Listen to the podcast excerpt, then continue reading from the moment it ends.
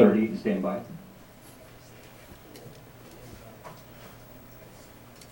Do I look good, you guys? Do I look camera worthy? Good. Liars.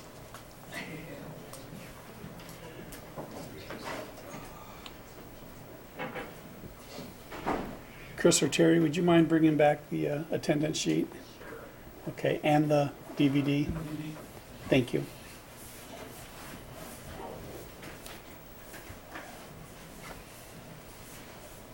Live.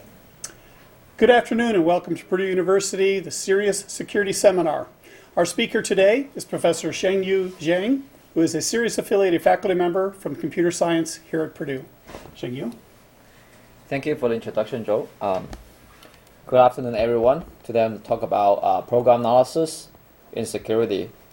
This is pretty much uh, uh, some of our work, and some of work actually belong to a student sitting uh, in the audience. Uh, today I'm going to cover three topics, uh, binary transformation, memory forensics, and reverse engineering. All these three uh, applications, I would say, they're all driven by uh, program analysis. So what's a program analysis? Program analysis is to analyze your code or your program execution to identify problems, for example, security vulnerabilities uh, uh, in your program or things like that. So these three topics, let me give you a little bit of a brief introduction. Binary transformation, what does it do? So for example, you give me your uh, Windows Word, I'm gonna insert some code into your Windows Word, uh, or I'm gonna extract some code from in Windows Word, right? So to make it do something slightly different. Right? This code could be malicious, could be benign, but it just that I add some additional semantics into your program, right? So I transform, in other words, I transform your program to do something slightly different. So what is memory forensics? Memory forensics basically is that you know uh, it's like just forensic techniques, right? So this time instead of looking at uh, something like something on your hard disk, we're looking at your memory uh, image. We take, take a snapshot of your memory, then we try to identify important information from a memory snapshots. For example, your password, your contact list. This will be very helpful for um, you know um, law enforcement. So the third one, reverse engineering. What does it do? Basically, what we're saying is that, for example, you download a piece of code from internet, and then you're not sure this piece of code is doing something that is claimed that it's doing, right? Then we actually analyze this software, try to reverse engineer the hidden behavior of the application, and expose all this hidden behavior to you, right? So I will try to make it informal, and uh, we're going to skip a lot of uh, technical details. I give you the basic ideas and show you some demos. Right? If you are interested in the technical details, uh, please just raise your hand, and then I'm happy to answer questions. Right? So the first one, binary transformation. So binary transformation has a lot of uh, uh, applications. For example, you can use it to debug. You can use it to provide performance of your programs. For example, you know my app is running very slow or it's taking a lot of energy. You know what's going on there. So usually, what people do is they're gonna insert small piece of code into your program, and try to monitor the execution of the program, right? Then we give you some profile result, and then from there you can understand what's problem with your code. If you ever use things like for gprof, jprof, those are the probably most popular profiling tool. So those two actually will transform your application, right, um, to collect such data. And what we're doing here is that essentially we transform your binary executable without requiring your, your source code. of course, uh, you can do security hardening. I guess by now you should know that security hardening is to add a small piece of code into your program so that you can avoid a lot of uh, security problems, right? So again, you have to transform your program. Now, there have been a lot of uh, tr- uh, program transformation tools. For example, you can do uh, source transformation or source instrumentation if you have your source code, right? You have your compiler. But the problem with those techniques is that they require source code. What if I, I, I dynamically load a piece of uh, library code, right? Then you don't have the source code, right? So you cannot you cannot transform that code. You cannot instrument the code. Now, of course, uh, then people try to look at binary instrumentation or binary transformation. There, you don't need the source code. But of course, then you have to handle a lot of uh, difficult challenges. For example, you know how you're gonna uh, uh, handle the register, how you're gonna handle indirect call, indirect jumps, right? So binary actually look completely different from source code. If you ever disassemble a piece of code, right, they will look, you know, all you see just instructions, registers, memory locations. You never have, you know, uh, for loop, while loop, or variable name. You don't even have those information, right? now, then our goal essentially is to uh, to do the following: try to instrument commodity binary programs or even the kernels, right? So in the in the presence of uh, all the possible anti-instrumentation schemes. So one thing I want to talk about is that if you try to apply such a binary transformation technique on some binary that are probably malicious, for example, they usually have self protection scheme, right? They will detect whether you know this uh, this piece of code has been tampered with by anybody, right? If that happens, they're gonna just uh, quit on you, right? So then one of our goals is that we try to do this stealthily, so that even we transform your code, uh, that code cannot detect uh, our presence. so then we talk about two pieces of work. Uh, both of the, I mean, all this work I talk about today, they actually uh, uh, kind of published in, in top tier conferences. The first one is Bistro. Bistro is a technique that allow you to uh, extract a piece of code from your existing binary. For example, you give me your Firefox, compile Firefox or Chrome. You're going to extract a functionality out of Chrome, and can we can uh, port it to another binary. Okay. So the second capability of Bistro is that it can insert a piece of code into an existing binary executable. Right. And then it works on a large commodity programs. We have tried on Windows Word, Firefox, and we have tried malware. One of the, the, the demo I'm going to show to you is that we actually extract components from existing malware, okay, three components from existing malware, and then we compose a new malware using those uh, components, okay, so using our tool. right, that's Bistro. And Spider, is, you can think of as a, a, stealthy version of Bistro. So here we actually do it in a stealthy way by using uh, uh, uh hardware virtualization. Right? um, so I will give you a little bit of idea about the high-level design of Bistro, then I will um, go into the, uh, the case study, right? So Bistro, essentially, it works like this, okay? You're given a piece of executable. We're gonna stretch. How are you gonna, how are you gonna insert a piece of code into a, a, existing executable? Think of that, right? So if you simply just, uh, if you ever play with, for example, uh, you know, advanced editor like Ultra Editor, right? You try to open your your binary code and then you insert instruction into the binary, see what happens. It's gonna crash on you, right? It's gonna, it's gonna break, okay? So what we're doing here is that we try to get your binary, then we're gonna stretch your binary, stretch your binary so that we create holes, and then you can insert instruction into those holes, right? How do we stretch your binary to create holes? For example, you know, in binary, you usually have this uh, jump instruction, right? For example, JMP5, jump 5. What does it mean? So can anyone tell me what does it mean? Jump to the, the offset 5, right? So if I want to insert instruction, you know, right after that jump instruction, what should I do? I change the jump 5 to jump 6, right? Okay, that's the basic idea. Of course, there are a lot of uh, more uh, challenging cases. What if the jump the jump instruction has a dynamic computed address. What, what if it's a jump EAX, right?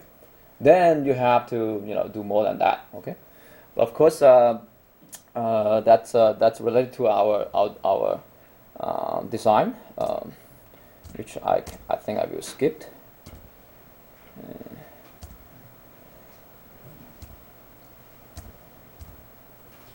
So this diagram actually kind of uh, illustrate how our things work. Right? So on the top, you see the binary one.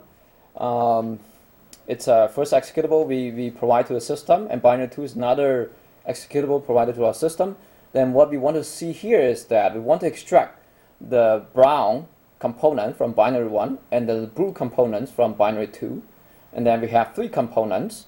And then we want to insert these three components into another existing binary, it's a target binary. Right. The way that we do is that we're going to stretch that existing binary, which is the yellow one. Okay, we create those holes, and then we insert the um, um, uh, the, the the blue components and the brown components into the extracted or or stretched binary, so that we get a new binary, and this binary will contain the original yellow semantics and also the inserted semantics from the blue and the brown components.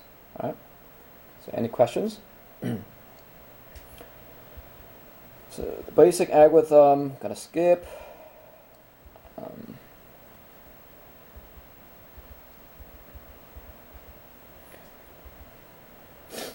so we handle indirect calls, like I said, you know, we have a jump EAX, those kind of instructions, we are able to handle them. Um, if you have callback function, callback function is another problem because, uh, for example, you know, you, you usually the callback function works like this. You provide address to the library, right? In the library, we use that PC address, the instruction address. We call back your your uh, user function. Now the problem is that, but we already stretch your user code, then your user function entry now become you know offset, right? Then you have to fix the offset. Otherwise, when the library make the callback invocation, they're gonna call it wrong place, and then you're gonna get- get a crash. Okay. so we handle all that. So basically, and then another problem is that you need to handle the data references. What does it mean? Because uh, when you ever disassemble a piece of code, usually you see there's a session called a data session. Okay, what does it do? It actually contain all these global data structures. Okay, this data global data structure usually may contain information like your function pointers. You need to fix those function pointers in order to uh, make your technique work. Okay. uh, then we implement we implement this uh, technique as part of the uh, IDA Pro plugin. If you ever use IDA, I mean, a lot of you, I guess, uh, use IDA to disassemble like uh, binary code, right? Um, we implement our technique as a part of IDA. And then uh, our technique currently support Windows PE binaries. For example, you give us um, uh, your Windows Word or Windows, uh, you know, PowerPoint. We actually can perform a lot of transformation on your on your code, right, without any source code. And there are some uh, performance data I want to show you. And this is the overhead. You look at the last three bars, which are the average uh, overhead of our technique. The red bar actually represents the runtime overhead. You can see that in most cases, on, on average, we only introduce 2% of overhead. This is really attributed to um, handling the indirect calls. Right? You look at the blue bar, which is the last one. I mean, uh, on the on the on your right hand side, that's the file size increase. So we increase your file size by probably 10%. Okay, so if you give us a uh, a binary, we actually increase the size because we have to store some meta information for us to, to work, for our technique to work. Alright. uh, so you can see that we have tried a large, I mean, uh, a set of uh, Windows large programs, including uh, you know Acrobat Reader, Chrome. We actually have also tried you know, Firefox, malware, and all that. So later on, I'm going to show you a demo. All right. Extract and reuse binary components. I think this demo is less interesting compared to the second one, which is so-called the, the malware stitching. All right. So we extract components or extract payloads from existing large malware, and then we compose a new mal- malware from those, uh, uh, you know, extracted components.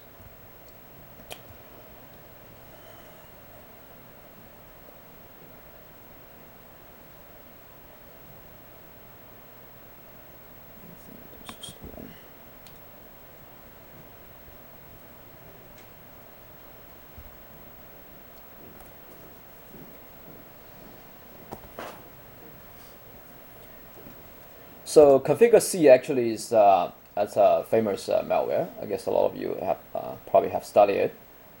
And then we try to extract three components from this uh, malware. And this malware actually contains a lot of uh, different kind of payload. We're only interested in three of them. The first one is get PID, which is get a process ID of a given process. The second is inject. Inject essentially is inject the malware itself into an existing process. Okay. The third one is a so-called hook DNS. Essentially, if you hook the DNS lookup function, so that will redirect your DNS lookup to a different, you know, uh, different location. Right. so these three functions essentially already exist, you know, in the malware, and now we want to extract those components and want to build a malware out of these uh, extracted components. And assume that uh, we already extract these three components. What we want to do is to implement this logic. Okay, this is a very simple logic. The logic is that we compare whether the current process actually is inside IE. If this is the IE process, then we're going to hook the DNS. That means we're going to intercept the DNS uh, queries inside IE, right? Otherwise, if this is not IE process, what we would do is that we're going to get the IE PID, and then we're going to inject the malware into the IE process so that when IE executes, our malicious payload, which is the DNS hijacking, will actually get triggered, right? So this is a very simple uh, logic, right? but we actually make use of the three components that we extract to, to implement this simple malware. and then the goal is to prevent IE to access the Microsoft.com.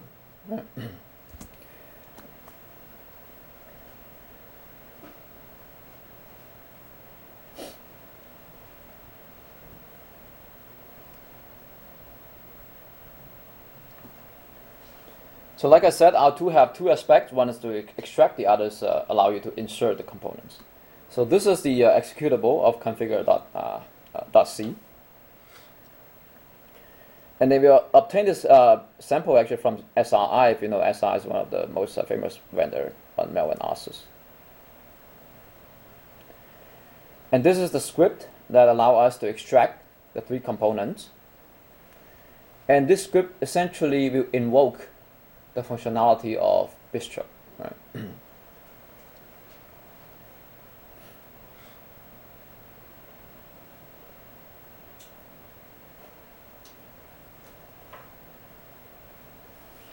Because this this is the uh, we now we uh, open IDA we then uh, we uh, disassemble the malware, and these are the three functions that we try to extract. Right, the first one is a hook DNS, you can see.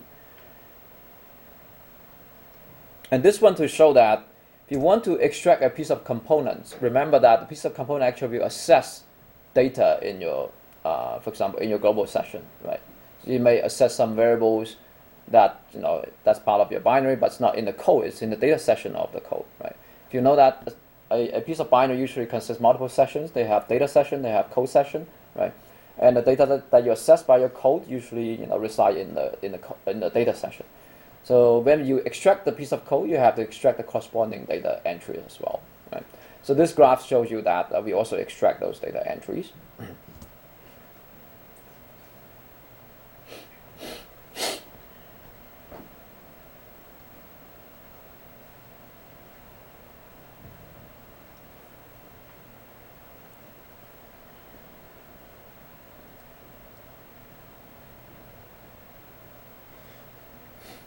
Now we we execute this job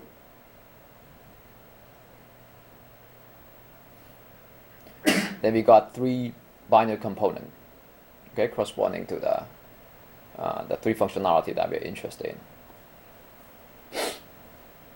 They're pretty small compared to the original size of Conficker. Conficker originally is like 172k, and now we only extract component with the 2k, 6k, and 2k, just small piece of it. right?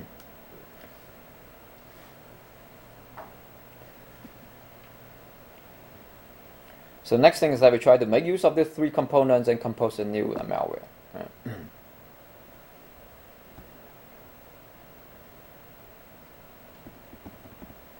Again, we're going to use Bistro. We stretch the uh, original binary, insert those uh, three components. So the way we do it is that um, we actually write a small program like this. This program actually corresponds to the four-line logic that I presented earlier, which is tested whether I'm in IE, otherwise I will insert, inject myself into IE, right?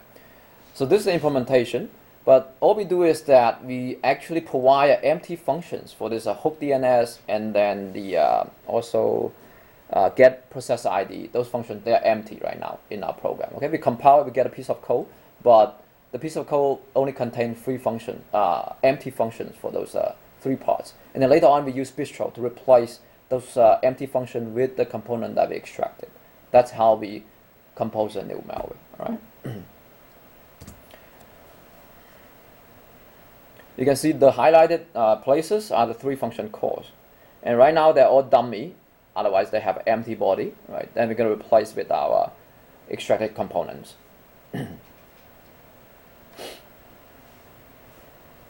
And also we let our malware to pop up some messages uh, to show that it works. Okay. Now we compile our, our small C code. We get a DLL uh, library. Then we use our Bistro tool to insert those components into the compiled DLL.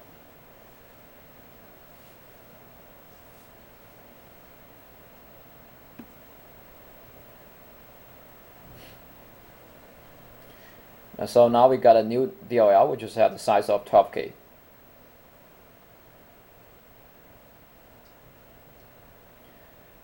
So now we're going to test, we're going to execute our new malware, see what happens.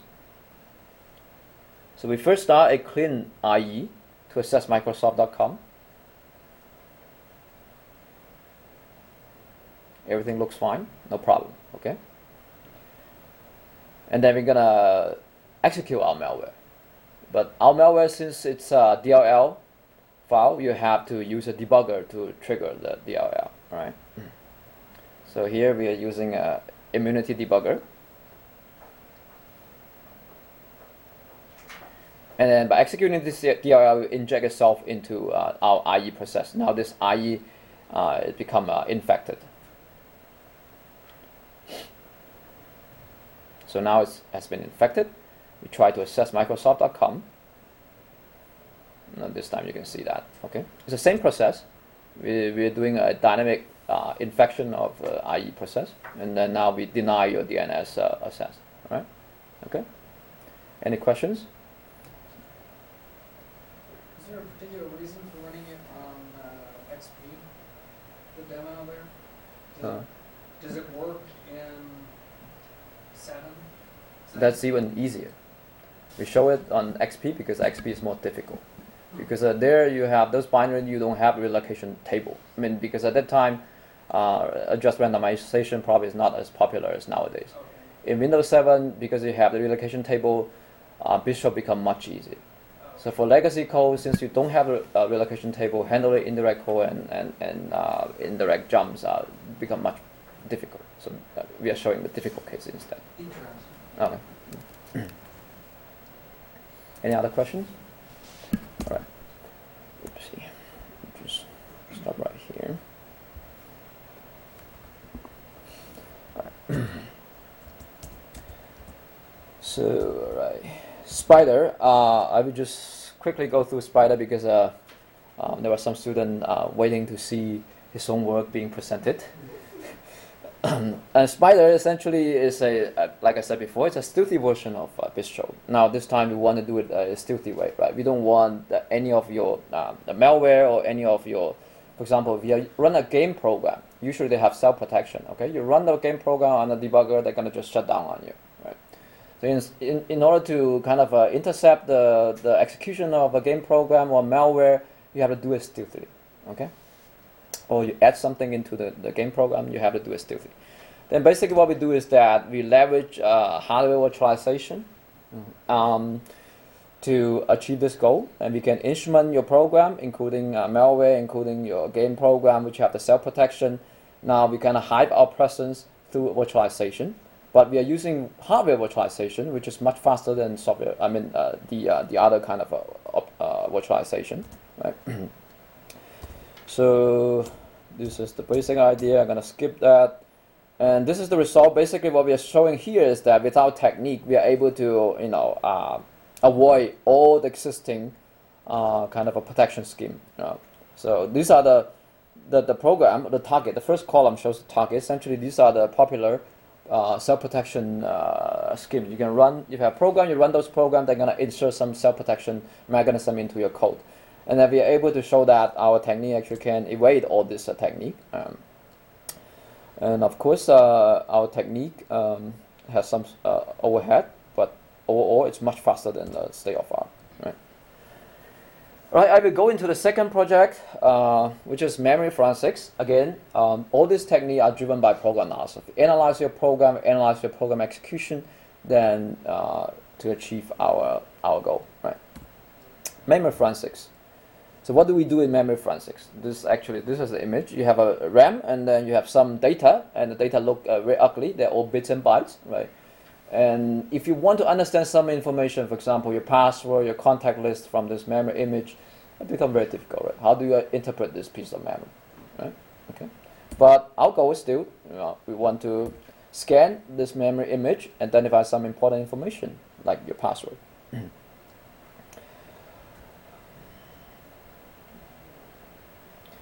Um, memory forensics, um, besides the application in forensic analysis, uh, crime scene uh, reconstruction, They can also be used uh, in uh, many other applications. For example, kernel rootkit detection. Right. So kernel rootkit is a malware at the, the kernel level. So kernel rootkit usually will hide itself. Right. The way that it hides itself is to el- uh, eliminate its presence in the uh, process task list in your kernel. So when you execute a, pro, uh, a command like ps, right, what will happen? You go through a, a linked list in the kernel, which is so-called a task list. Okay. This task list actually will link all the active processes right together, and then when you call the PS, we're going to traverse individual nodes in your linked list, each node representing a, a live process. Okay.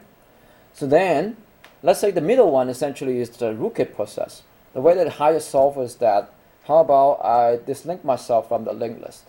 Okay. And now you have a shorter linked list. This time you run PS, we're going to show two processes, right? Compared to the previous one, which showed three processes. Now, in other words, you won't see a real process, uh, which is the rootkit process, right?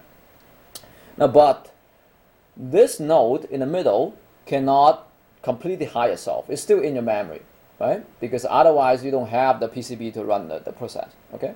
So what we would do using uh, memory forensics is that how about we scan your memory, identify all the task list data structures, and then, then we're going to expose the one that, uh, that try to hide itself. right? so now the, the, the key challenge is that how do we identify uh, important information from those bits and bytes of your memory image? Right? That's the most important uh, challenge. Now the state of file usually um, you know um, does this. To identify some magic numbers in your data structure. For example, let's say uh, your your task list, your, your task uh, data structure usually associated with uh, some magic number that's the last field in the data structure, right? Identify that uh, magic number, you're to scan the memory to identify the presence of that magic number.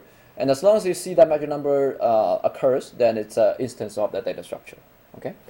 Then you can see what's the problem of such a technique. You can imagine. This magic number may not be unique, right? So there's a, a lot of coincidence that you have, uh, you know, other occurrences of the same number in your memory, right? Then you find a lot of false positive.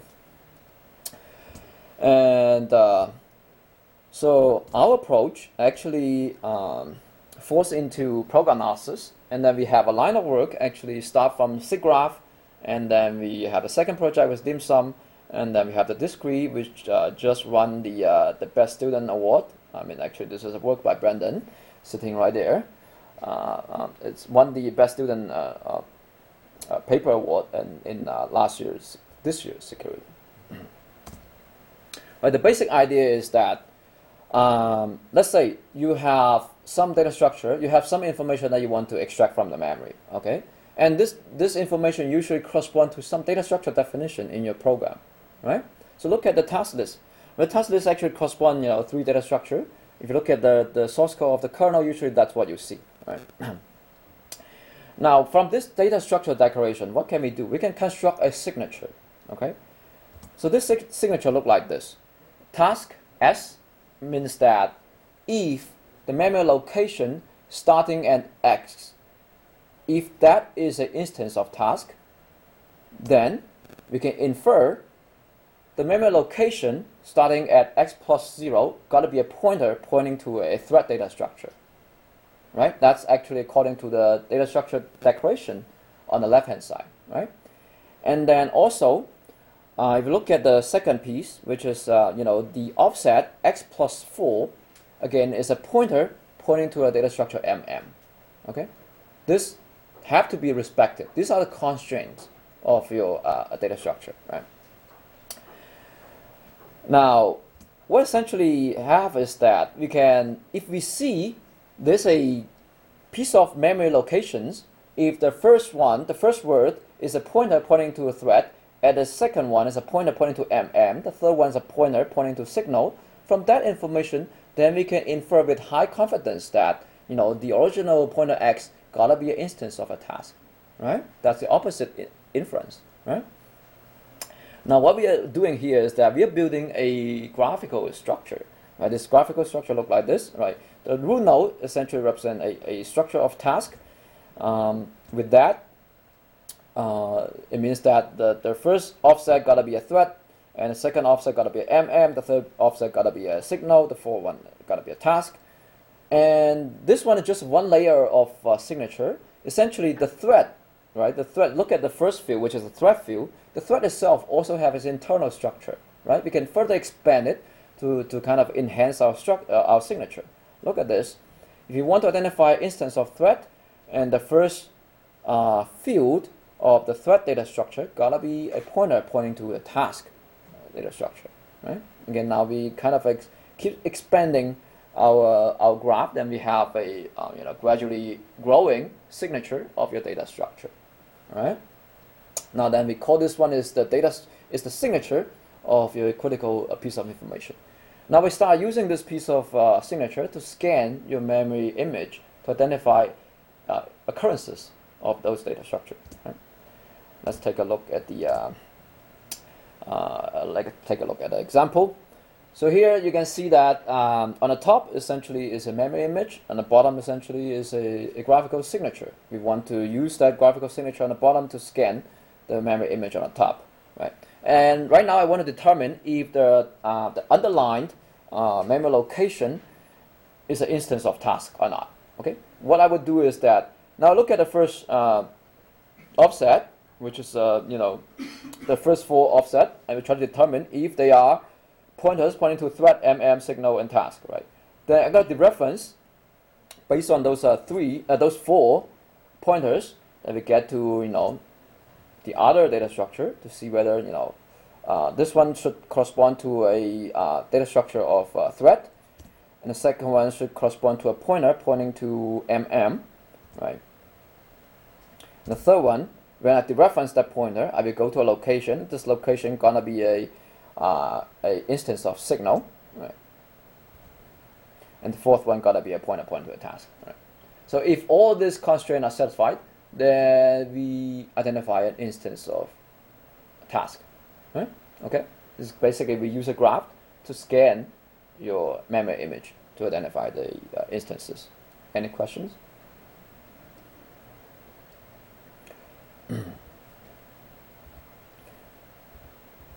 Course, uh, you know this is just a basic idea. There are uh, a number of challenges. You know, what if you know your multiple data structures share the same uh, you know same uh, graphical signatures? That may happen, right? In this case, we're gonna uh, expand your signature to make them unique, so that all the uh, important data structure have their own different uh, signatures. so skip all those um, details. So we have implementation. Our implementation actually is on QEMU. It's um, uh, actually it's not on QEMU. We just use QEMU to collect your memory snapshot. Right. Then here's the sum result. Right. Um, the first column shows the important uh, data structure that we're interested in. For example, the first one corresponds to the task uh, struct. The second one is you know the threads, which tell you how many threads are present in, in, in your current memory. Right. And we actually use QEMU, which is a virtual machine, to identify all the true instances. And then the SigGraph, the two columns correspond to SigGraph, actually our, our, our result. The value invariant correspond to the state of R, which use the magic number to scan the memory. You can see that, you know, for our case, we have mm, pretty much uh, 0% false positive, right? And in comparison, the state of R, in some cases, they have almost all of the reported cases are false positive. That's because the magic number are just too um, general. They're not unique enough. That identify a lot of uh, bogus uh, instances. Look at the false negative. We never miss uh, important uh, information. And then um, the the compare uh, the competitor actually missed some of them. we also miss a little bit of uh, information uh, which I will skip. Now this one we actually evaluate our technique on the rootkit detection. These are a number of existing rootkits. And then we simply just identify the task structure or the module, essentially, which is similar to task structure. It's also a linked list, which will link all the uh, active module together. When you use the PS command, this is the number of uh, objects that are reported by the command. Right? For example, you, you, you run PS, this is the list of uh, processes that are reported by PS. For example, here you show um, uh, 23, you see 23 uh, processes listed by PS. But when you run our scanner, we, we were able to find one more. what is that additional one? That's the that's a rootkit process, right? So that that tells us okay, our technique is able to detect the rootkit processes, even though they hit themselves by dislink them from the linked list. Right? Now, um, SigGraph essentially, um, you know, it still has some limitation. The the the problem essentially lies in this. What if I have a data structure? A data structure has some field, for example, like integer field, okay? And then you scan the memory, you find the memory have a, value of zero. Should I consider that zero as an integer, or should I consider that zero as a pointer? Well, pointer may also have a value of zero, right? It may well be a character, right? It's the end of a string. So you cannot say for sure this is a integer or not, right? So what we are saying here is that you know fundamentally this is a probabilistic inference problem. You can never say for sure. The memory forensics you cannot say for sure. All you can see is all you can say is that you know this is probably or this is likely a integer. This is likely a pointer, right? So DIMSUM essentially we extend our technique on SigGraph. Now we make it a probabilistic inference technique. Now instead of saying okay this gotta be an integer and then rely on the fact this is an integer, then now we're gonna say that okay this value we have 30% of chance is integer, 30% of chance of uh, of it is a pointer, 30% of chance essentially is a character.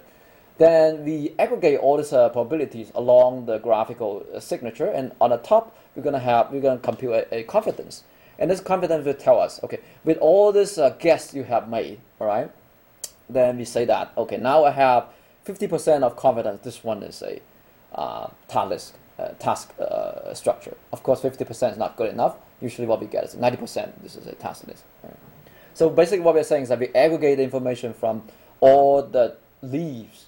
Okay, uh, aggregate all your belief on the leaf nodes, and then we get a prob- uh, probability on the top. Right? so we skip that. I will get into the uh, exciting DSCRETE.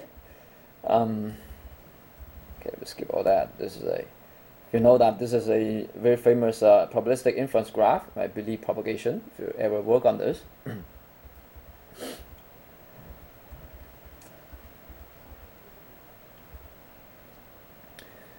so DSCRETE. All right. The basic idea of DSCRETE is that you know the state of R before DSCRETE. Um, those state of R memory forensic uh, technique we report something like this. Okay, they're gonna tell you this region of your memory actually corresponds to a JPEG file. And that piece of memory corresponds to a, a PDF file. But does it help the law enforcement? It doesn't, right? Because you want to see the content of the figure. You want to see the content of PDF file, right? Because it simply tell you, okay, this region, this, P, uh, this uh, bits and bytes actually is a JPEG file. You know, does it help? Right? You, I want to see the content. What's going on in that figure? Right? So basically, DSCRETE solve the problem of content rendering of your forensic evidence. Render your, your evidence so that the law enforcement will have intuitive understanding of that evidence instead of having you know those uh, hackers will point you okay this is uh, you know that figure on, on the screen actually correspond to a PDF. You have you know all those uh, link going on, but it doesn't help doesn't help law enforcement. Right? um, so here I will just give you the uh, the brief idea, and then um, uh, then I will go to a demo. so how do we render the the stuff in the memory? Okay. So remember that the information in your memory actually is different from the artifact on the disk. For example, when you load a JPEG file from the disk and then you put it into the memory, the internal data structure actually completely different. Not completely different. It will be different from your your your image on the on the disk, right? If you simply just run a JPEG viewer on that piece of memory, you're not going to get anything because it's just different from your hard disk uh, representation. So the observation, the key observation here is that you know the, the application that bring the JPEG image from the disk to the memory usually has the logic to render that image, right? So otherwise, why would you bring a JPEG file into the memory? So for example, and you have an application which will, will read a, a Acrobat, Acrobat reader, um, sorry, read a PDF file from the disk, right? You also have the logic that will render the PDF to the screen, right? So what we're going to say here is that if you have this technique like Bistro, we can extract a piece of code from your application. Why don't we just extract that logic, right? That render the uh, evidence from the application, and then we run we run it uh, uh, independently as a uh, memory render, right? so that's the that's the key idea. so. Um, uh, skip all this uh, technical details. Mm, so we go right to the demo.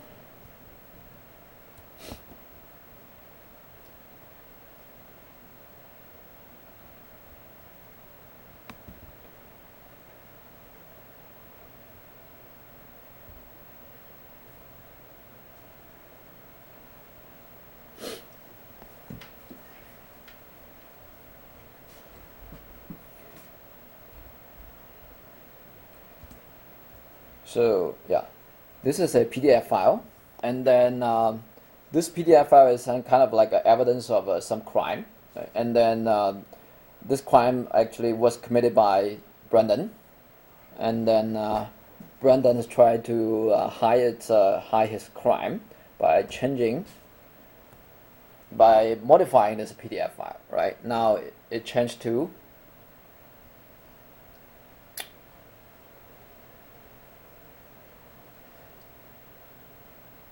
William Gates. Basically, try to you know blame William Gates for that. Now, at that moment, the law enforcement, uh, you know, come. they they freeze the computer and then they will try to uh, get help from us. Right? But since uh, uh, Brendan hasn't got a chance to save the file to disk, right? So all you have is just uh, the memory on the computer. And now we try to scan the computer, try to identify what Brendan was doing when the crime scene, you know, uh, when the crime occurred, right?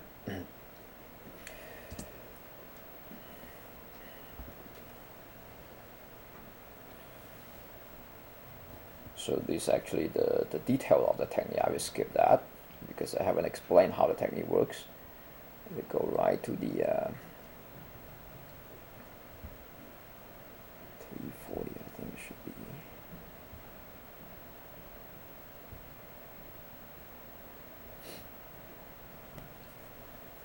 So this is how, how you run uh, run the script. We actually get a, a scanner, and then you're providing the uh, uh, the suspect's memory.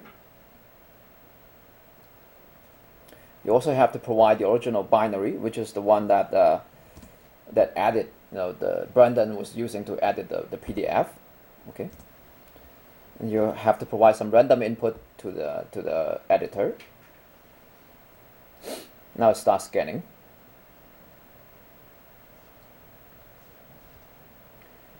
So at the end, I have to skip a lot of uh, this uh, the demo because I haven't explained the, the detail of our technique. Right. So essentially, at the end, we generate something like this. We scan the entire uh, memory. As long as we identify instance of a PDF, if we're gonna render a PDF, that will become a file that's visible by any other uh, Acrobat, uh, any other PDF reader. Okay, if you save those uh, rendered evidences into the disk, that's why you you find that okay, we have one evidence identified by our scanner and renderer. So this is actually legitimate uh, PDF file. When you open that PDF file, you will see that there's a William Gates there. That's exactly what happened uh, when the law enforcement came, right? And remember that that file was never saved to the disk. It only occurred in your memory, right? Brandon was doing, was modifying the PDF file, and he wasn't able to save it to the disk.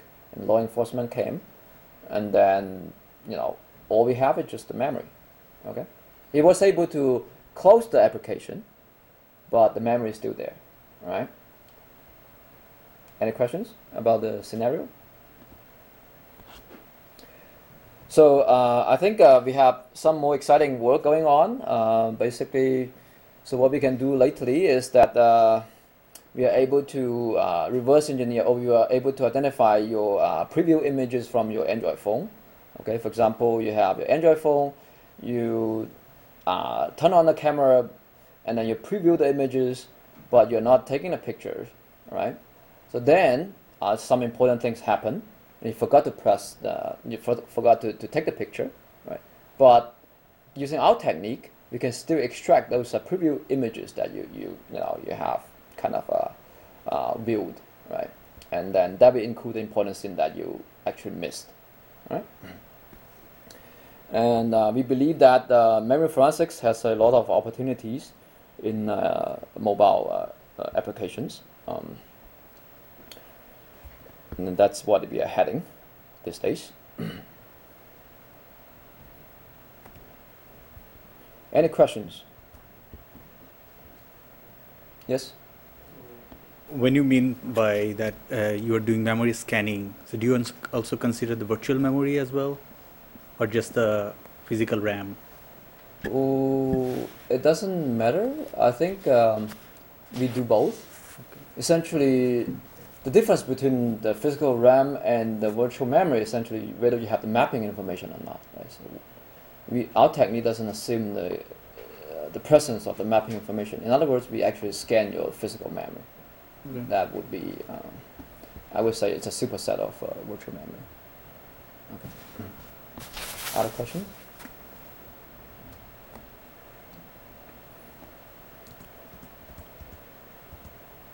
Okay, this image actually summarizes what we can extract using DSCRETE. You can see that we render a lot of things, include, including map, JPEG images, uh, some log information, uh, PDF file. Right? So all this, as long as the application have the logic to render such information, we are able to extract it and render the important information to your screen, the law enforcement screen. Right? I have. Uh, a few more minutes, and then uh, I will try to um, quickly go through our third topic, which is reverse engineering. Right. So what we do here is that the scenario like this: you download a piece of code from internet, and then it looks like it's doing something uh, useful for you, but there may be hidden behavior. Right. So how do you identify such hidden behavior? If you use a disassembler, usually doesn't give you anything because uh, the binary may be packed, may be obfuscated. Right. So you run IDA many times that you find that IDA will give you something completely not visible or completely not reasonable. And how do we how do we re- reverse engineer the possible behavior of your binary? Okay, then have all the hidden behavior. Now see here, this is a, a technique that we recently developed, so-called X-Force. So the idea is that we're going to force your binary to execute. So what does it, what does it mean? So when you download a piece of uh, uh, Trojan uh, application? This malicious payload usually is protected by some kind of conditions. It wouldn't trigger the malicious payload unless the right condition is met. Right? So either the, the, today is some special day, or either the system is the right system I want to attack. Otherwise, I will not execute my uh, malicious payload. Right? So, but you cannot hide from our technique because our technique is so-called X-force. We force it to execute. So the, the, the what, what's the observation? So what, what is this kind of protection? This kind of protection, when you look down to the binary level, they're usually just a condition of jump, isn't it? Right? You, you compare with some condition and then you jump based on the comparison result. What if you, you change your, your, your comparison result? Uh, even though you say that, okay, today is uh, December 10th. No, our engine will say that today is not. We just negate your branch outcome. Then you, you are forced to execute, right? Of course, the, this is the basic idea. There are a lot of challenges.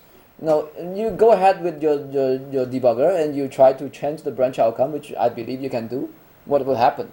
Will crash on you probably in uh, 10 more instructions, right? Now, our contribution is really to have a so-called the uh, crash-free execution model, right? So basically, we force it to execute along a path, and then we also prevent you from crashing. How do we achieve that? So how does a program crash? You tell me how does a program crash? Legal memory access. Exactly, illegal pointers, right? So what we can do here is that we detect the presence of illegal pointers, then we allocate piece of memory to, and then give it to the pointer, and we just go ahead. Oh, don't laugh, it actually works. Right? and then we, and we got it published and we got released to, to, to DARPA, right? So nothing wrong with that. It works. And then we, we are able to uh, expose a lot of malicious behavior. Um, one of the things that I can, okay, skip all this uh, technical details. I will show you a little bit of the demo, which is probably the last page of the demo. Um, So here we use our technique to analyze APT uh, malware. So the, you all know APT malware, right? Uh, the ones that persistent attacks, right? they are kind of uh, very stealthy, and they because they hide themselves, um, they try to perform the attack very slowly and gradually. Hmm, how come?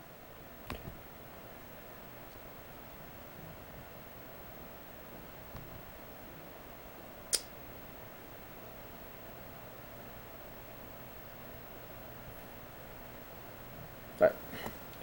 So. Um, so here we uh, try to use Xforce on a on a APT malware called DG003, and this one is a multi-stage conditional guarded and environment-specific malware. If it's, the condition is not right, it's not going to work. Okay, it's not going to turn on any of the malicious payload. It will just hide itself. It just look completely normal, right? And then uh, basically we just skip right to the right to the end and show you what's um, what we are able to do. Right. this image actually show you what we can do.